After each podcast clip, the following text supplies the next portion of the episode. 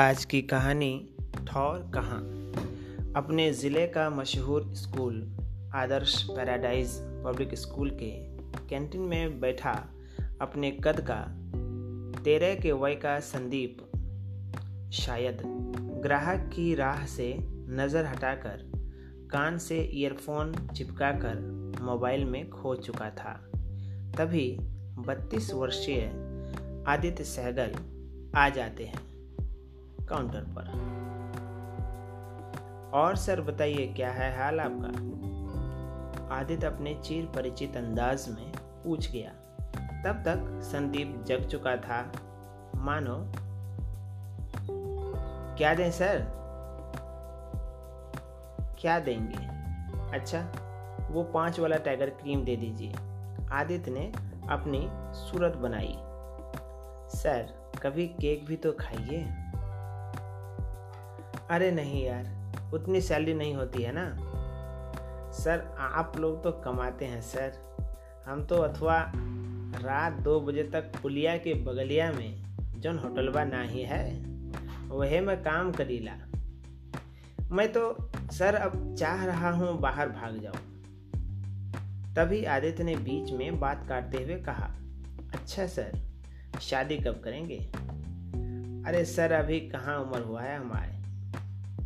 शर्माते हुए संदीप गर्म हो रहे चाय की तरफ लपका। अच्छा चाय हो गया क्या भाई? आदित्य जल्दी से चाय ख़त्म करके स्टाफ रूम जाना चाहता था। चौथी घंटी अपने अंतिम शिखर पर पहुंचने वाली थी और आदित्य बच्चों की अचानक भीड़ बढ़ जाने से और उनकी नज़र पड़ जाने से बचने की ताक में था। अच्छा तो ये बताओ किसके साथ जाओगे बाहर? पूछकर आदित्य एकटक संदीप को घूरता सा रह गया। तभी सर अपने मामा के बेटा के साथ जाएंगे। अरे अरे ना ना ना, भूल कर भी अपने रिश्तेदारों के साथ मत जाना, ये लूट लेते हैं। आदित्य उसकी बात को बीच में काट कर उसे मानो जीवन की सच्चाई से रूबरू करवाने की चेष्टा में लग गया।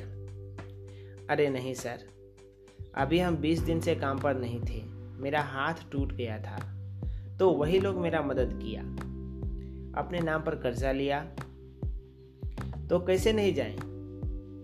आदित्य खामोश था।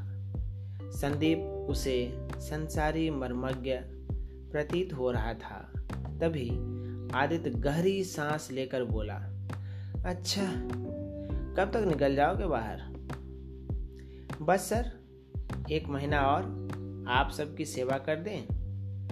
तभी मानो आदित्य कहीं से लौट आया। सर 10 रुपये हुए 2 बिस्किट के, नया कैंटीन बॉय बोला। आज 1 महीना बीत चुका था संदीप को गए हुए। आदित्य अपने अतीत से लौट चुका था।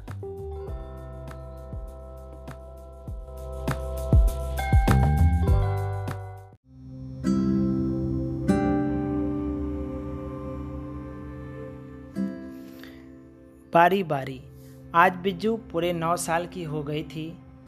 घर में सब उसे प्यार से बिज्जू बुलाते थे। उसका असली नाम तो बिजली था और हाँ, उसके काम के हर ढंग में बिजली सी चमक दिखती थी। पिता सम्मोहन और माता पारू की नज़र अब उस दिन पर टिकी हुई थी जिस दिन उसकी बेटी दुल्हन बनकर अपने ससुराल चली जाती। रिश्ते तो कई आए मगर सम्मोहन का दिल नहीं माना। अपने प्यारी बेटी का हाथ यूं ही किसी ऐरे गैरे के हाथ में नहीं देना चाहता था।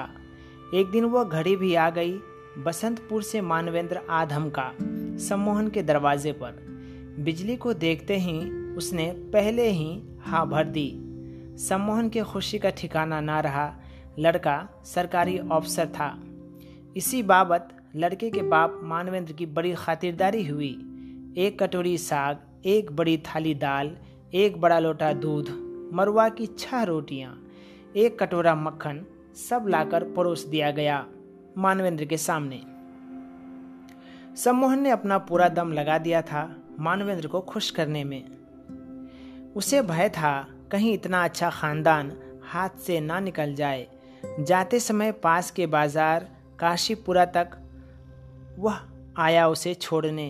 फिर दुआ सलाम के बाद सम्मोहन अपने घर लौट गया। अभी 8 दिन ही बीते थे बिजली को अपने ससुराल आए हुए। सबकी नज़र उसी पर टिकी रहती। दिखने में खूबसूरत और काम करने में बिजली, मगर यह सब अगले 6 महीने के बाद नहीं चला। अब तक बिजली को हर चीज़ का पता चल चुका था। घर में उसके ही पति की कमाई पर ऐश था। उसे इस बात का बहुत नहीं बहुत ज़्यादा ही घमंड हो चुका था। फिर देखते ही देखते अपने मोहपाश में उसने अपने पति जोगेंद्र को फंसा ही लिया। अब उस घर में सिर्फ उसकी चलती थी। साल दर साल बीतते गए। उसके सास ससुर बूढ़े हो चले। उसका जब मन होता गाली देती, कभी खाना देती, कभी दुत्कार देती, किसी बात में भी चढ़कर बोलती। अब वही उस घर की मालकिन थी। लोक लाज के बस मानवेंद्र किसी से अपने बहू के अत्याचार की बात भी नहीं बताता, मगर बात तो आंगन में सबको पता थी। समय तेजी से बीतता गया। बिजू से पहले ही जोगेंद्र चल बसा। बिजू अब 59 साल की थी। उसके मृत पति के कारण सरकार ने हर माह 14,000 की पेंशन उसे देना मुनासिब समझा। अब उसकी घर में नहीं चलती थी।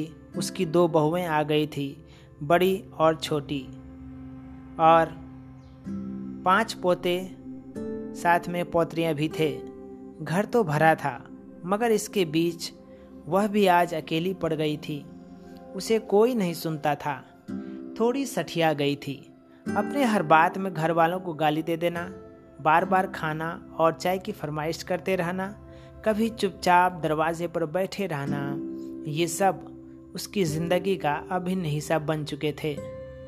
अपने ख़राब ज़ुबान के कारण अक्सर उसे पोतरियाँ, पोते और दोनों बेटे कूट देते थे। पिछले 6 सालों में उसे बुरी तरह पटका गया। सिर दीवार में रगड़ा गया। कभी थप्पड़, कभी लात, तो कभी लाठी से पीटा गया। वह असहाय, चुपचाप टूटती रहती और बिलखती रहती। उसका एकमात्र साथी आंसू भी उससे बार बार दूर चला जाता। आंखों से नीचे उसके साड़ी के भिगोते हुए। पास पड़ोस के लोग अक्सर आह भरते। बढ़िया होता कि वह मर जाती, इतना अत्याचार तो नहीं सहना पड़ता। कोई कहता जवानी में जो कर्म किया वही आज उठा रही है।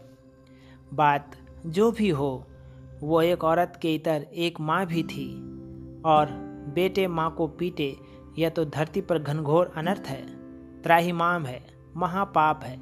मगर ये बातें उन दोनों सरकारी नौकरी कर रहे घमंडी बेटे के दिमाग में कभी नहीं आई। किसी ने यहाँ तक कह दिया कि उस बुढ़िया को इतना पीटा गया कि उसकी सारी हड्डियाँ टूट चुकी हैं। वह बस अपने अंतिम दिनों को गिन रही है। महीने के हर पहली तारीख को उसे अच्छी साड़ी पहनाकर बड़ा बेटा प्रमोद उसे बैंक ले जाता और 14,000 की नत्थी लगी नोट को अपने माँ को छूने भी नहीं देता। रास्ते में उस पैसा से 1 पैसा का भी कोई सामान नहीं दिलाता। इस बात से बिल्कुल बेखबर कि उसकी भी कुछ खाने की इच्छा होती होगी। बिजली अब भीतर ही भीतर टूटती रहती थी। अपना दुख किससे कहती? एक था भी तो वह पहले ही उसे छोड़कर स्वर्गवासी हो गया। शायद जिंदगी ने अकेले ही उसे दुख भोगने के लिए छोड़ दिया था। उसके बेटों का आलीशान छत का घर था। घर में सुख के सारे सामान मौजूद थे, मगर उस बूढ़ी बिजली की जिंदगी मरुस्थल की तरह उजाड़ ही रही। थक कर वो दिन भी आ गया। चौकी पर बैठे बैठे वह नीचे फर्श पर गिर पड़ी। कुछ देर तक घर वालों को खबर नहीं हुई। पौने घंटा बीत जाने के बाद छोटी बहू ने पाया कि वह मर चुकी थी।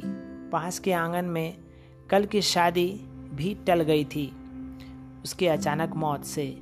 बात फिर से हवा में उड़ने लगी थी। जो जैसा करता है वह वैसा ही भरता है।